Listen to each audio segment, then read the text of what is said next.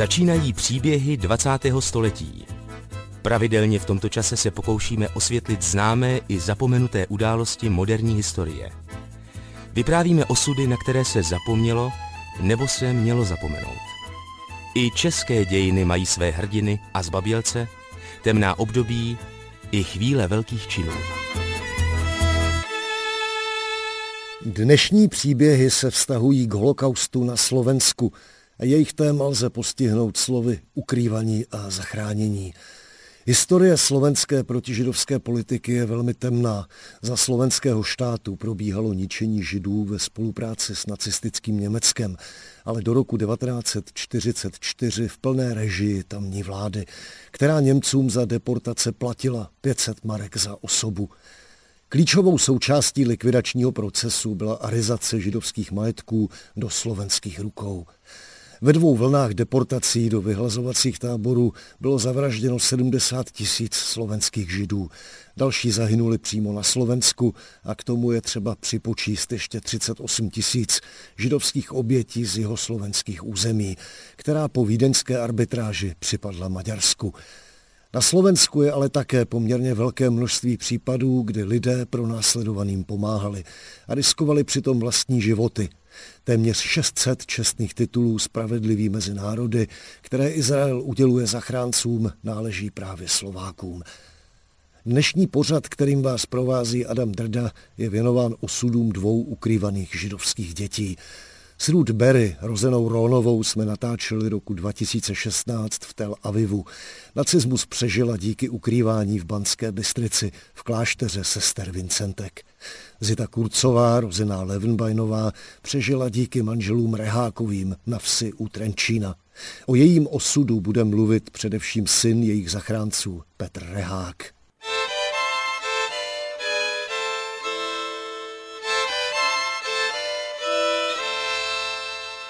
Ruth Berry se narodila jako Růžena Rónová v červenci 1937 v Hlohovci jako druhé dítě židovských rodičů. Otec Desider Róna pocházel z Maďarska. Byl mimo jiné státním úředníkem. Maminka Blanka byla ze středního Slovenska. Růžena měla staršího bratra Bedřicha. Doma mluvili slovensky. My jsme Židia, nie velmi pobožní, taky moderní. Viac tradicionálne židovstvo, ale nie pobožné. Neviem, boli sme taká úplne typická middle class rodina. Chodili sme do synagógy, keď boli sviatky. Raz, dvakrát do roka Jom Kippur, to je dlhý deň po slovensky, že je to pôst. Ten Jom Kippur znamená také postenie za všetky hriechy, ktoré človek spáchal počas posledného roku a pýta sa odpustenie od Boha, tak to je taký veľmi dôležitý. A potom je Roša Šana, to je nový rok a ten je, vtedy sa ide do kostola. Měli rodiče před slovenským štátem, jste ročník 37, takže jste byla malinká holčička, ale jestli to o tom víte, jestli měli rodiče, přátelé eh, židovské nebo i slovenské, nebo i maďarské? Moji rodičia mali priateľov vo všetkých vrstvách a vo všetkých náboženstvách. Moji rodičia boli veľmi, veľmi komunikatívni a veľmi oblúbení. Když se roku 1939 rozpadlo Československo, české země okupovali nacisté a souběžně vznikl samostatný slovenský štát, znamenalo to pro slovenské židy pohromu. Už v 39. omezila vláda jejich občanská práva – Záhy vstoupil v platnost arizační zákon, který umožňoval loupení židovských majetků a 9. září roku 41. byl schválen tzv. židovský kodex, soubor antisemických předpisů, jakási kopie norimberských zákonů. Ruth Berry byly na začátku 40. let čtyři roky. V 41. alebo druhom, to já nemůžem vědět a já historiu tak nepoznám, sa začalo zbierať židovstvo a začalo sa vyhlasovať, povedzme, verejnými takými publikáciami, alebo čo vykrikovali s bubnami, že sa všetci Židia majú pozbierať a vzísť na určitých miestach. Lenže tento proces ten nebol taký naraz. Najprv sa zobrali Židom určité práva, potom sa im zobralo právo, že sa môžu učiť, potom sa zobrali právo, že nesmú mať nejaké majetky. Ten proces bol veľmi, veľmi vymeraný a veľmi plánovaný, aby sa mne hneď vedelo, že sa ide volať čo zle robiť. Asi v 42. ja myslím, že sa začali zbierať ľudia. Ja ne, nechcem hovoriť veci, čo neviem. Ruth Berry říká, že si nevybavuje žádný bezprostřední, v úvozovkách neúřední projev antisemitismu. Na rozdíl od bratra Bedřicha byla tehdy příliš malá. Ja som cítila antisemitismus, nie. Nie, ja som bola veľmi malá, ja som nebola dosť zaujímavá na to. Ale kto trpel, to bol môj brat. On už bol veľký on cítil antisemitizmus. On mal veľmi dobrých priateľov, čo neboli Židia. A teraz, keď sa stal slovenský štát a vymenili v škole e, fotografiu Masaryka za Tisa, alebo tak v tom momente sa niečo zmenilo.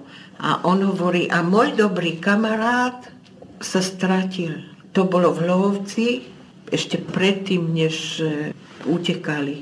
Brat bol aj veľmi, je hašterivý. On bol e, taký bojovný, takže on, keď mu niečo povedali, on hneď na to reagoval. Co to znamenalo, že se kamarád ztratil? Kamarád už nebol kamarát. Kamarád už prestal byť kamarátom. Paměť Ruth Berry můžeme v jistých ohledech doplnit. Deportace židů ze Slovenska začaly ve 42. Od března do srpna bylo ze Slovenska deportováno do vyhlazovacích táborů, především do Osvětimi, téměř 58 tisíc židů. Ruth, tehdy Růžena Rónová, si sama přesně nevzpomíná, co se s rodinou tehdy dělo, ale vzpomíná si, že Rónovi museli opustit dům v Hlohovci. Moja první vzpomínka je taká, že som vedela, že sa musíme schovávať. Povedzme, že chodili na Slovensku to neboli Nemci, na Slovensku to bola Hlinková garda. A že tí zbierali Židov. Tak sme sa išli schovávať.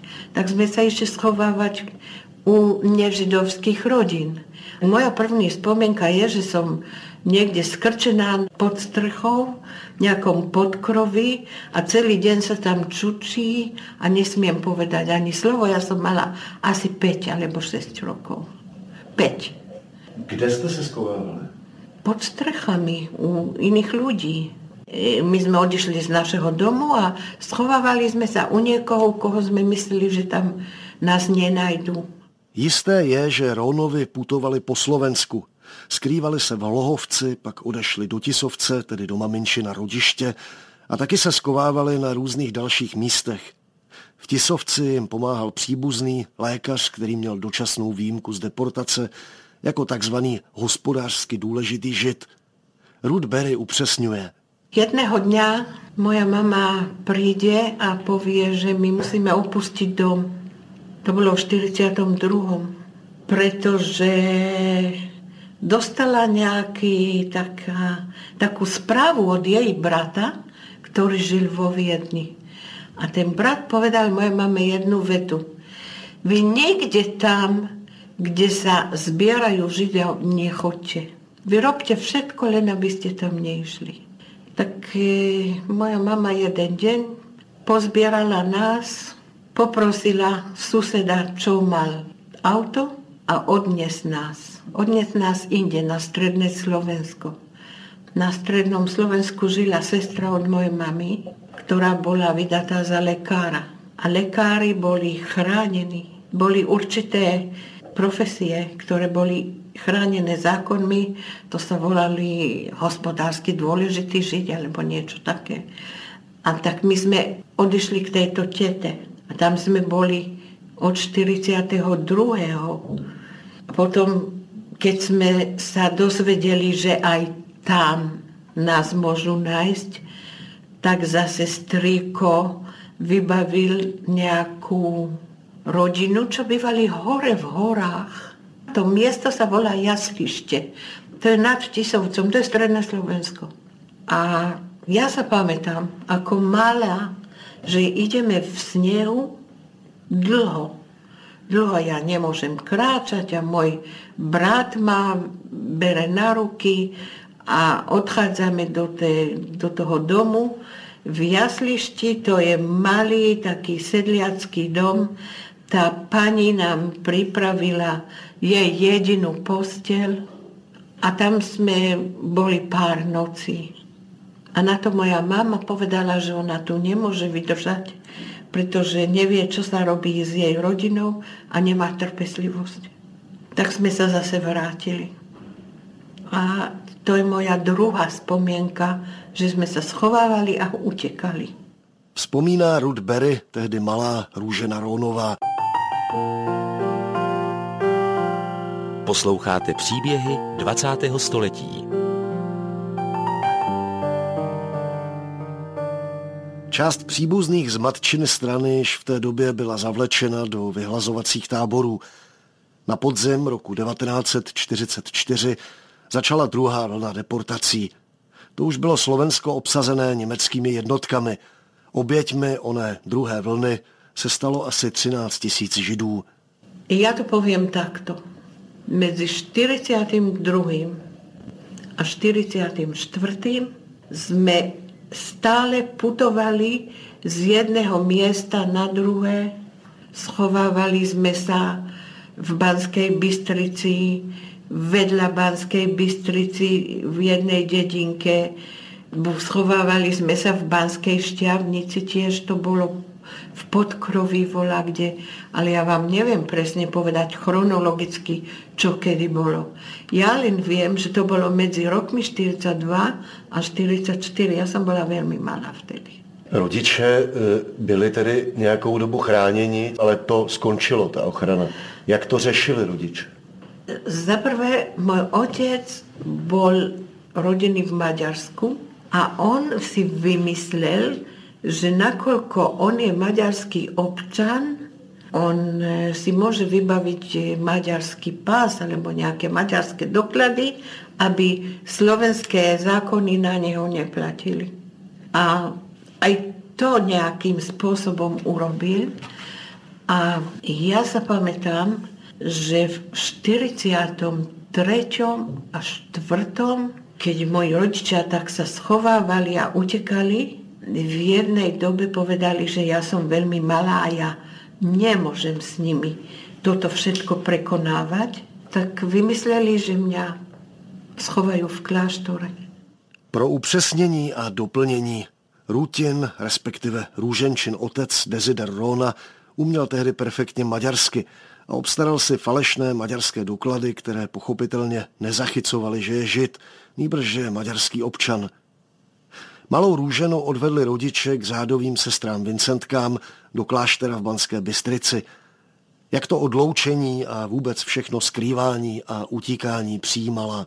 Pokiaľ moji rodičia boli so mnou, tak som mala vždy istotu. Keď sa rozhodli rozlúčiť odo mňa, aby som ich aj neohrožovala, tak mi vysvetlili, že musíme sa rozlúčiť, lebo že to je dôležité, to je dôležité pre môj život a ich život.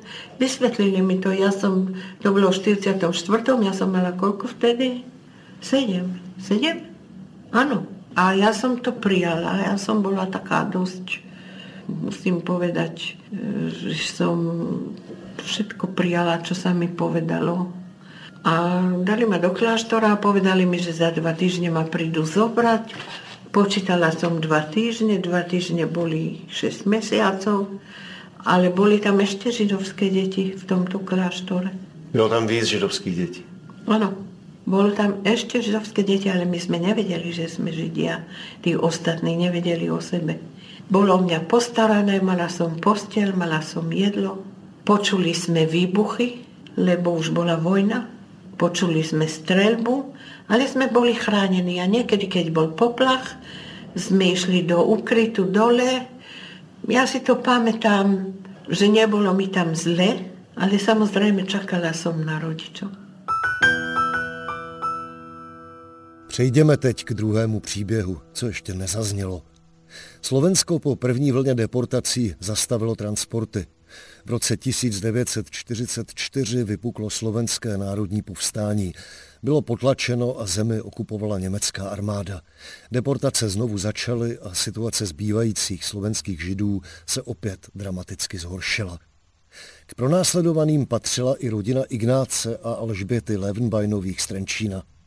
Ve 42. se dostali do sběrného tábora v Žilině, ale někdo se za ně přimluvil a byli takzvaně vyreklamováni. V červenci 44 se jim narodila dcera Zita. Na podzim se začali skrývat v lesích, ale s několika měsíčním miminkem to bylo téměř nemožné. Zita Levenbajnová, později provdaná Kurcová, dlouho znala svůj příběh z doby nacismu jen jako pohádku, kterou jí matka vyprávěla o jiném dítěti. Bolo jedno dievčatko, ktoré rodičia nemohli vychovať, ho teda dali jednej tete. To dievčatko rástlo, rástlo, už tej druhej tete hovorilo mama, no ale nakoniec rodičia sa vrátili a dievčatko si zobrali.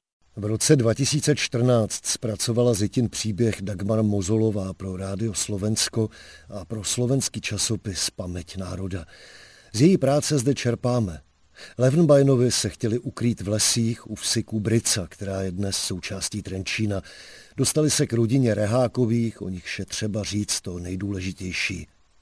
Petr Rehák starší byl Slovák, jeho žena Mária, rozená Glyknerová, byla Rakušanka. Z prvního manželství měla syna Vladimíra. Mária odešla z Vídně a v manželově rodišti na samotě mezi Kubrou a Kubricou si postavili malý dům. V roce 1938 se jim narodil syn Petr, který dnes bydlí v Praze a v rozhovoru pro paměť národa o osudu Levenbajnových říká. Eh, tam vznikla instituce, která se nazývala hospodářsky důležitý žid, Čili když byl nějak důležitý, že měl nějaký podnik nebo nějakou činnost vykonával, která byla ku prospěchu říše, co já vím, mohl třeba šít boty pro armádu, to je jedno, prostě bylo to důležitý, důležitý z hlediska té politiky, tak ho nechali být. A jinak ty ostatní začali deportovat. A ta rodina Levenbajnových, o který je řeč, ty byli deportováni taky a bylo nějaké centrum v, tre, eh, v Žilině, kde ty židy sváželi a odsud je rozváželi do těch táborů. A pan Levenbein, mimo to, že měl nějaký, nějakou dílnu instalatérskou, což nebylo rozhodnut, rozhodující tehdy, ale rozhodující bylo, že byl přední fotbalista Trenčanského fotbalového klubu. A prostě oni ty fotbalisti, který měl zase dobré styky různě na úřadech, tak si ho vyreklamovali. Takže oni se vrátili zpátky, on dál kopal do Mičudy mimo svoji zaměstnání a v roce 1944 se jim narodila Zita, dcerka. A všecko by to možná proběhlo do konce války v tomto režimu, myslím z hlediska jejich, že měli klid a byli mimo nebezpečí, ale pak, se tam, pak tam došlo k tomu slovenskému národnímu povstání na podzim a ta německá vojska, která tam předtím nebyla v tom rozsahu, tak tam zůstala a Němci to převzali do své režie. A první, kdo byl na řadě, tak byli židé. A protože oni měli informaci, tak včas utekli z Trenčína i se šestitýdenním miminem a pobývali tam v lesích kolem Kubrice a hledali, kam se vrtnout, protože eh, oni žili v lese, ještě jako počasí snad bylo takové, že se dalo přespávat venku, ale ze šestitýdenním miminem se žít nedalo. A oni hledali někoho, kde by to mimino mohli eh, nechat, aby mohli se jít dál do lesu a skrývat se. Protože nebylo kam utéct, že? Pokračuje Zita Kurcová, rozená Levenbajnová. Moja matka odišla s desiatimi plienkami a s jedným dudlom, ktorý som za chvíľu že stratila. Toto bola jedna dedinka, Kubrica sa volala, kde moja matka, ja som mala 6 týždňov, klopala na rôzne dvere. Otec hľadal medzi tým bunker, tak neboli chvíľu spolu. Mama tam asi týždeň behala, že kde ma môže odložiť. No a nikde ma nechceli prijať. Každý povedal, že s takým malým dieťaťom sa nemôže človek zachrániť, lebo dieťa plače. Mamu by zobrali skovať, ale že dieťatko, že nie. Levenbeinovi si nedaleko Kubrice vytvořili lesní úkryt. Pokračuje Petr Rehák v rozhovoru s Julí Urbišovou. Takže někdo už nevím, kdo přivedl k nám nějak v noci. To znám z vyprávění podrobného mačina, že přišli v noci a prostě všecko se to vysvětlilo, co se děje, co je potřeba. Tak oni se dohodli s Levem Bajnovýma naši, že tu zitu můžou u nás nechat. Ona byla mimochodem teda po nějakých těch týdnech v lese v strašným stavu, že tam byl sice horský potok, krásně chladný, který se velice hodil na chlazení piva nebo vína, ale na koupání kojence v žádném případě. Takže ta holka nebyla nekoupaná, samej vřet, jak znám z vyprávění. Ona ještě ztratila mlíko paní těma událostma, takže ho krmili nějakým převařeným linz, eh, kravským mlékem nejspíš. Takže to bylo doslova na umření, to dítě už. Takže u nás zůstalo, oni odešli se někam ukrýt, k tomu se pak vrátím.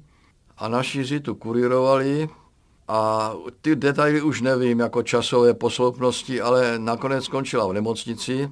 Ta falešné jméno, to bylo dohodnuto, údajně s tím primářem a s tím personálem, jsou dvě verze, že tam byla na falešné jméno a další verze ještě, to už nikdo neupřesní, že dokonce zařídili vystavení nějakého falešného kres, křesního listu. Ale to je jedno, je vidět totiž, že ty lidi měli k tomu vztah, k tomu dítěti a ten přístup pořád byl prostě ten samý. Já jsem tomu říkal křesťanský přístup, což dneska je pojem, který nikomu nic neřekne asi, ale prostě takhle jsem si křesťanský přístup představoval. Ty lidi hodně nábožensky založení tam. Katolické náboženství tam převažovalo. No a takže dítě se pozdravilo, vrátilo se k nám a měli jsme ho celý ten podzim a celou tu zimu až do léta 45., když už přešla fronta. My jsme byli na samotě a já jsem byl sám a bratr už byl větší. Ten už chodil do měšťanky, jak se tehdy říkalo, Eh, střední, eh, střední základní škole, ty vyšší ročníky, to byla měšťanská škola, tak eh, ten už si se mnou moc nehrál, už měl jiné zájmy. No a abych se tam necítil sám, tak tatínek vyrobil houpačku a vyrobil takový ten jednoduchý kolotoč, co si děti sami strkají a podobně. Místa tam bylo dost, takže se k nám stahovali děti z celé Kubrice, takže tam bylo docela rušno, no a ty maminy pro ně chodili a povídali si s matkou, takže tam bylo docela docela i rušno, bych řekl kolikrát. No a hlavně holky, tedy holky byly něco jiného tehdy než dneska. Tedy holka si požila za čest, když mohla někde vyškemrat kočárek s miminem a vozit ho. Potažmo i přebalovat.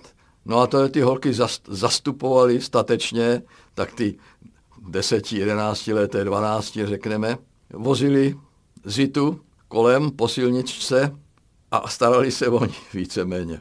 Ještě bratranec, ten nejstarší, dneska mu je 95, bývalý oficír, tak ten mě vyprávěl, jsme na to vzpomínali, že všem dětem kladli rodiče na srdce, že o tom nesmějí nikde vyprávat, o tom dítěti. Veřejně to bylo prohlašováno za nás i sestru, protože maminka byla ve věku, kdy ještě teda děti mohla mít, i když ona byla starší, protože mě měla 38, tak ještě pořád jako se tomu dalo věřit, že je to její dítě, Vzpomínal Petr Rehák. Dodejme k jeho líčení, že ukrývání židů patřilo v té době k těžkým zločinům a rodině by v případě odhalení hrozily vážné potíže od věznění až po smrt. To podle okolností. Teď mi ještě řekněte, jak vy jako dítě jste přijal tu zitušku, jako jaké to pro vás bylo, že, že jste najednou tam měl holčičku, vlastně jste asi nevěděl vůbec, jako kdo je, jak vám to maminka řekla doma, že tam No tak my jsme, my jsme věděli jako děti, že to je Levenbajnový dítě. My jsme totiž neviděli, to se všechno odehrálo v noci, ale věděli jsme, že to je dítě, které u nás nechali akýsi ľudia a že se budeme o něj starat. Ono totiž to bylo dohodnuto s těmi Levenbajnovými, že kdyby se nevrátili, což bylo hodně pravděpodobné, kdyby to nepřežili všechno, takže ji budeme adoptovat. Takže my jsme ji brali už jako sestřičku, nám to bylo podáváno, že to je vlastně naše sestra. Nějaké problémy kolem početí to nás nezajímalo samozřejmě. Možná mého bratra, který už z toho mohl mít trošku rozum, ale já rozhodně jsem ho neměl, prostě se tam objevila a byla vítaná. My jsme měli rádi holku, protože ona byla jako příjemné mimino. Nepamatuju, že by vřískala a byla nějaká protivná, jak některá mimina jsou. A ona byla vzorná, pamatuju. A snesla všechno. My jsme s ní jezdili, já jsem měl na starosti a klukovské hry, tak prostě kočárek sebou a jsem mi vozil sebou na každý lumpárny a je, ba se mi vyklopil kolikrát, i to se stalo. No.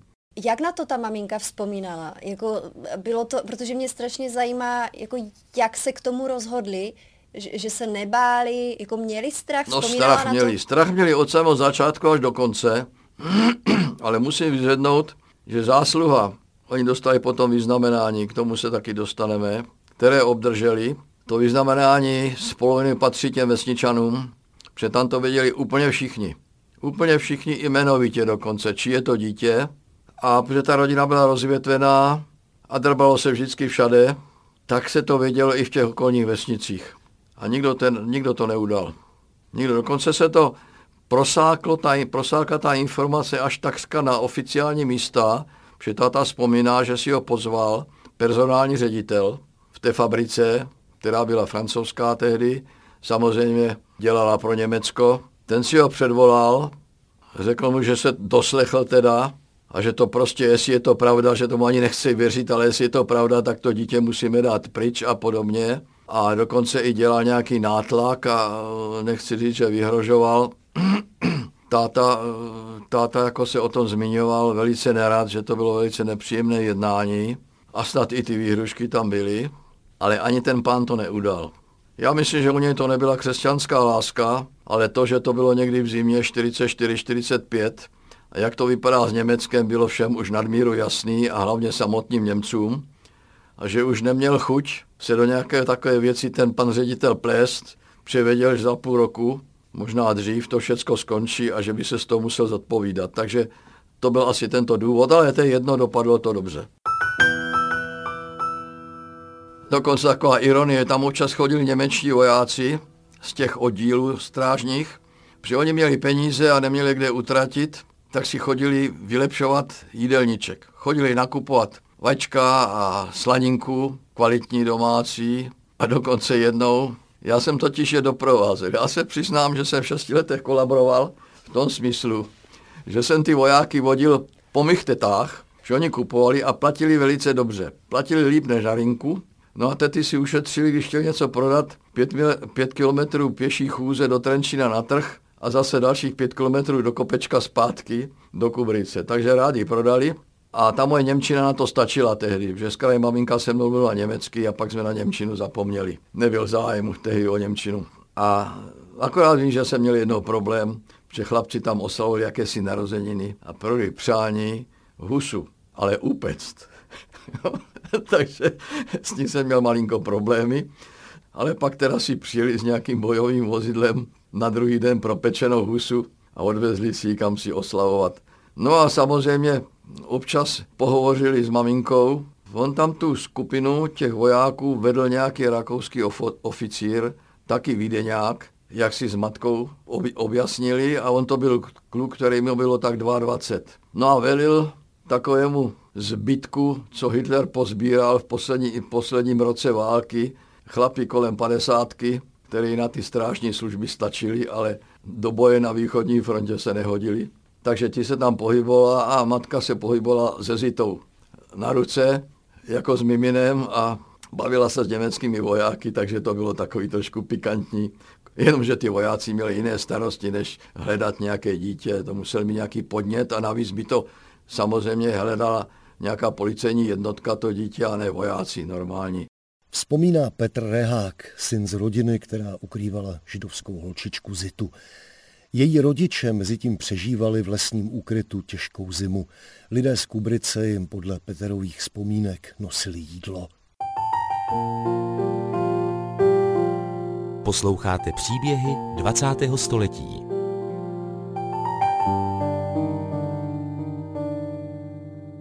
Vraťme se teď k osudům Ruth Berry, rozené Rónové, kterou ve stejné době, tedy na podzim 44, jako sedmiletou židovskou dívku skovávali rodiče v klášteře svatého Vincenta de Paul v Banské Bystrici. V klášteře prý bylo ticho. To růd utkvělo nejsilněji v paměti. Kdo se o vás staral v tom klášteře? Tak tam všetky ty mnížky. Já myslím, že to bylo trošku tak jako sirotinec.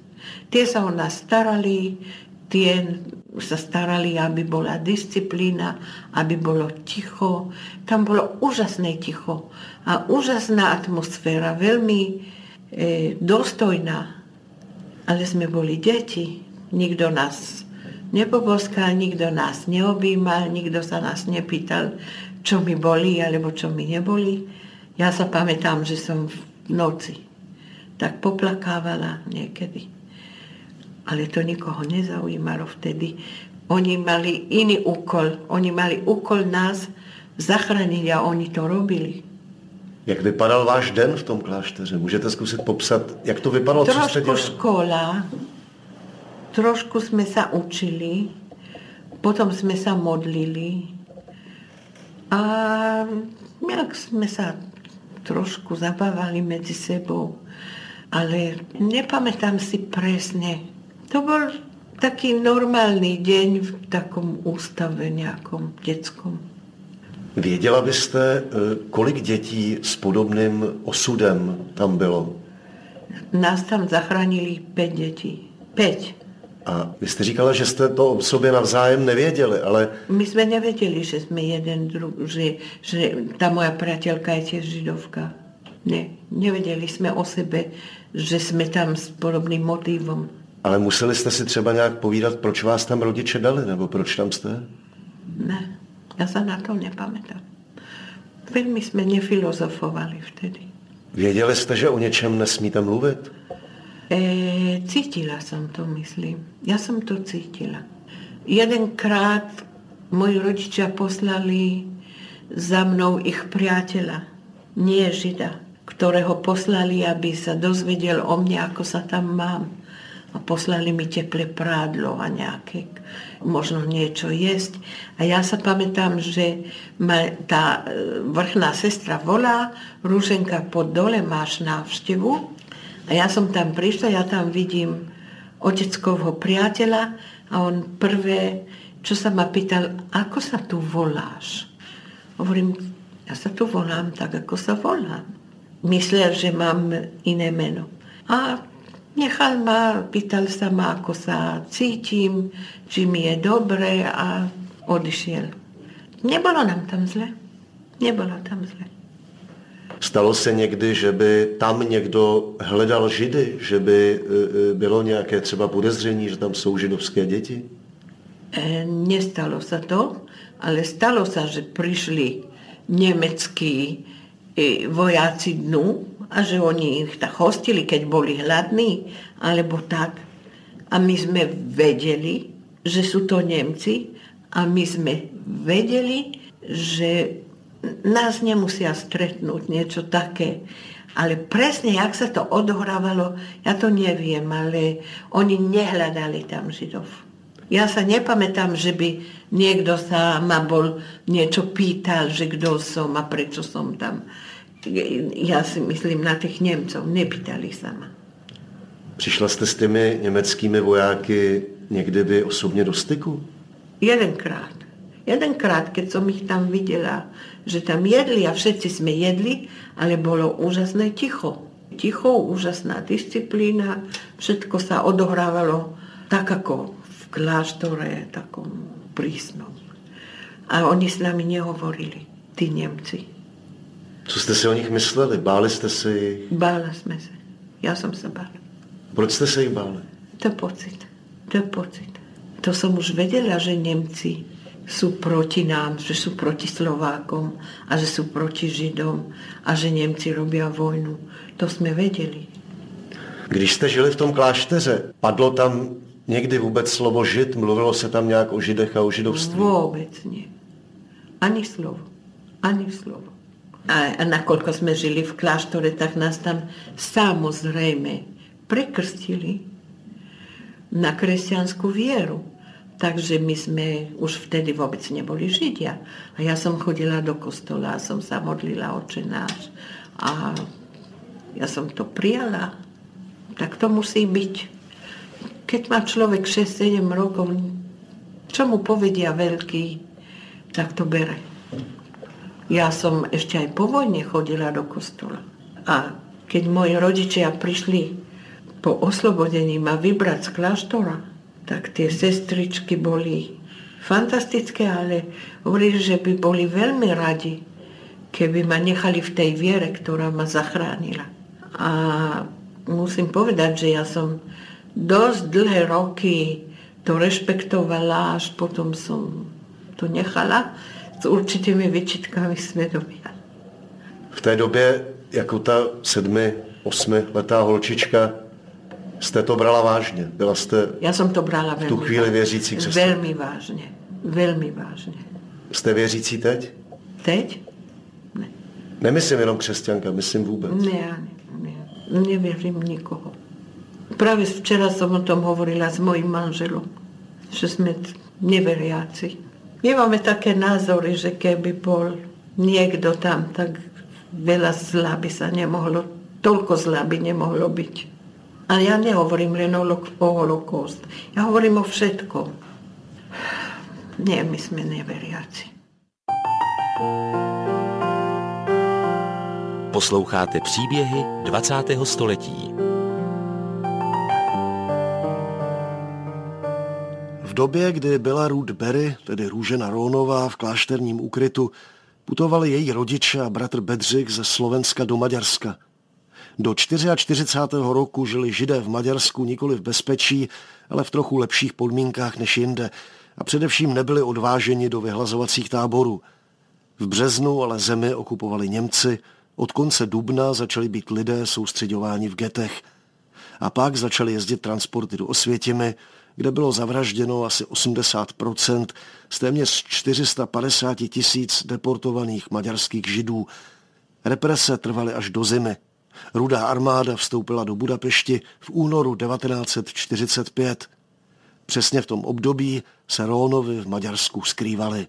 Moji rodiče pokračovali v těch útěkoch a v tom schovávaní.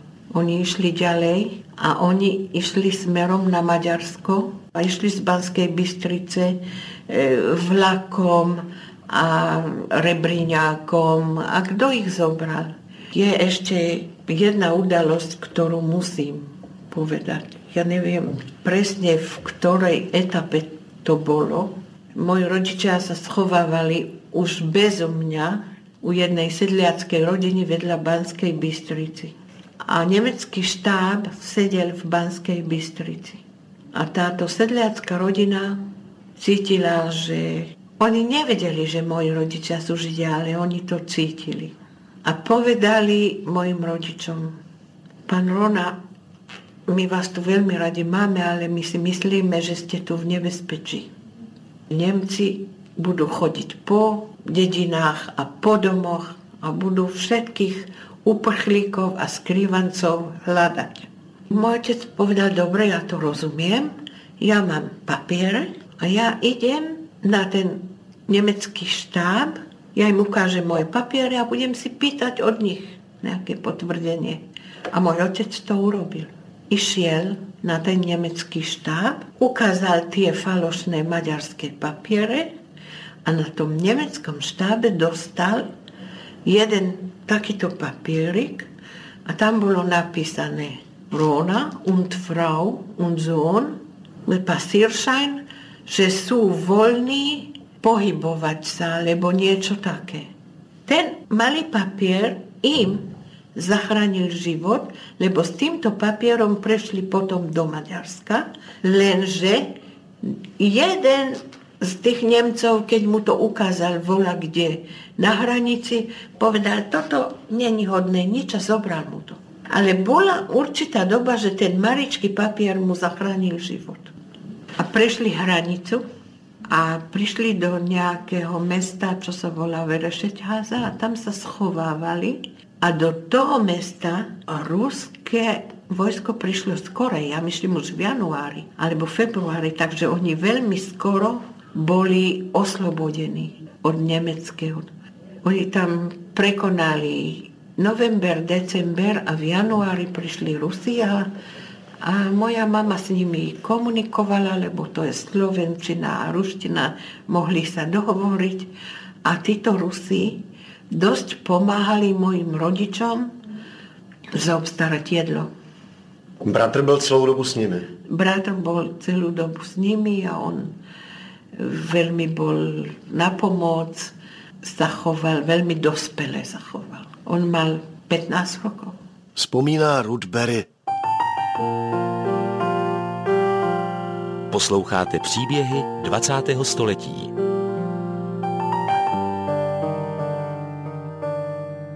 Všichni Rónovi, myšleno růženina uší rodina, otec Desider, matka Blanka a bratr Bedřich, holokaust přežili. Vrátili se z Maďarska a pro dceru si jednoho dne přišli. To byla velkonočná neděla, byli jsme na bohoslužbách a vyšli jsme v zástupe, v radě. Já jsem byla tam najmenší, já jsem byla prvá a vidím z kostola. Kostol je blízko kláštornej budovy a mezi kostolom a kláštornou budovou je taký dvor a já tam stojím a vidím mojich rodičů. A neutekám k ním. Najprv sa pýtam tej sestričky, či môžem ísť k mojim rodičom. Takto si to pamätám, otec tam stál, zasazený. Moja mama bola istejšia, ona neplakala veľa. Otec bol sentimentálnejší. A potom som sa s nimi obývala tak teraz mi mama povedala, no už ťa nikdy nikdy nenecháme a my sa už nikdy, nikdy nerozlúčime. A potom ja som ju sklamala. Lebo potom ja som ju nechala, som prišla sem. Myslíte, že jste ji zklamala potom v tom roce 68? Že som já ju nechala na Slovensku. Co ty ostatní děti v tom klášteře? Pro ty se taky přišli rodiče? Pro všetky si rodiče přišli. Ale já len s jednou mám kontakt, som mala kontakt. Tá žije na Slovensku. A je vydatá za nežida a žije úplne, a nehovorím kresťanským životom, ale nie židovským, slovenským. Vzpomínala Ruth Berry, rozená Rónová. Její uší rodina přežila holokaust díky pomoci různých lidí, ale 42 příbuzných bylo deportováno do vyhlazovacích táborů a z nich se nevrátil téměř nikdo. Na konci 60. let se Ruth odstěhovala do Izraele, kam za ní záhy přesídla i její matka. A ještě zbývá doříct příběh Zity Levenbajnové, dnes Kurcové, kterou skrývala rodina Rehákových – její rodiče přežili holokaust v lesním úkrytu.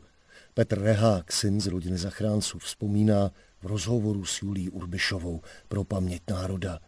Levenbajnovi ještě skončili v nemocnici, oni bydleli celou dobu v zemljance, kterou si tam vykopali někde v horách a vesničani tam s tím pomohli nějak. Jinak byli kus od vesnice, aby neohrozili tu vesnici samozřejmě.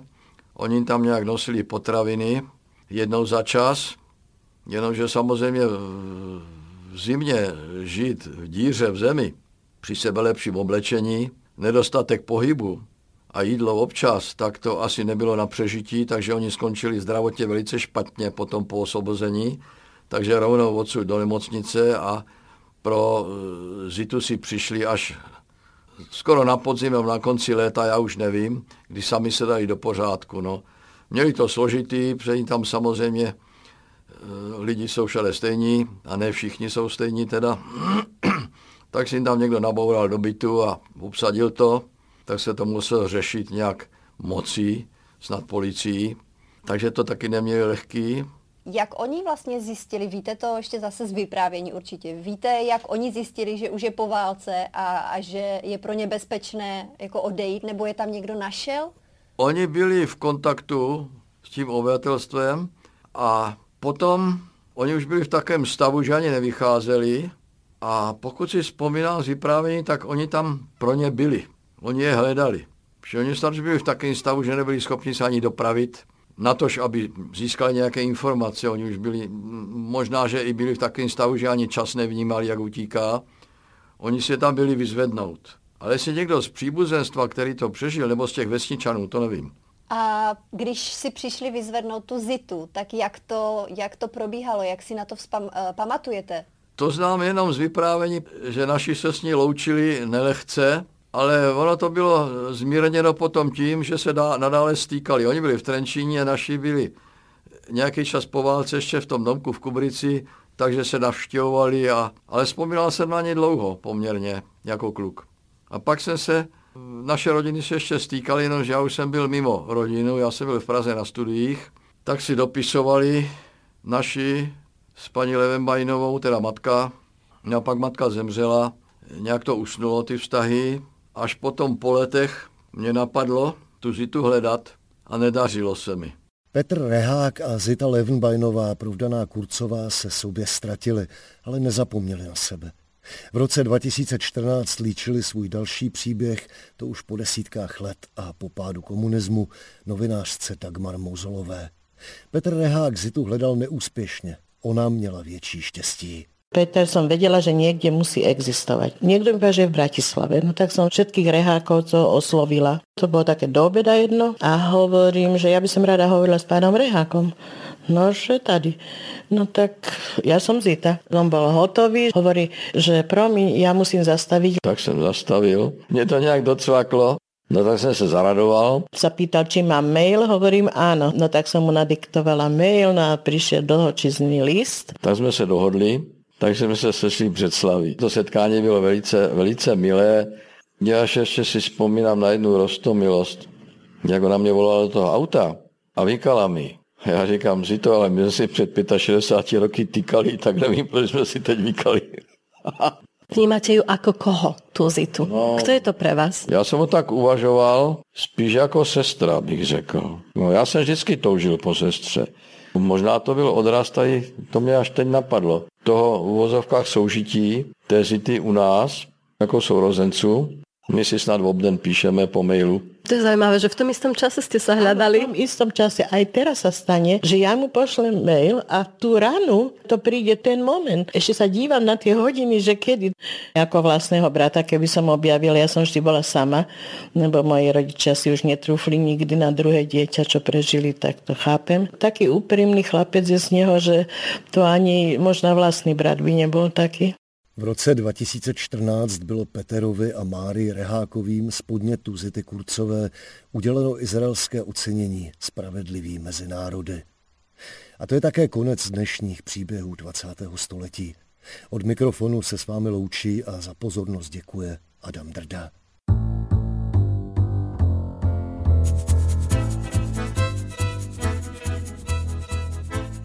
Tento pořad vznikl ve spolupráci Českého rozhlasu a neziskové organizace Postbellum.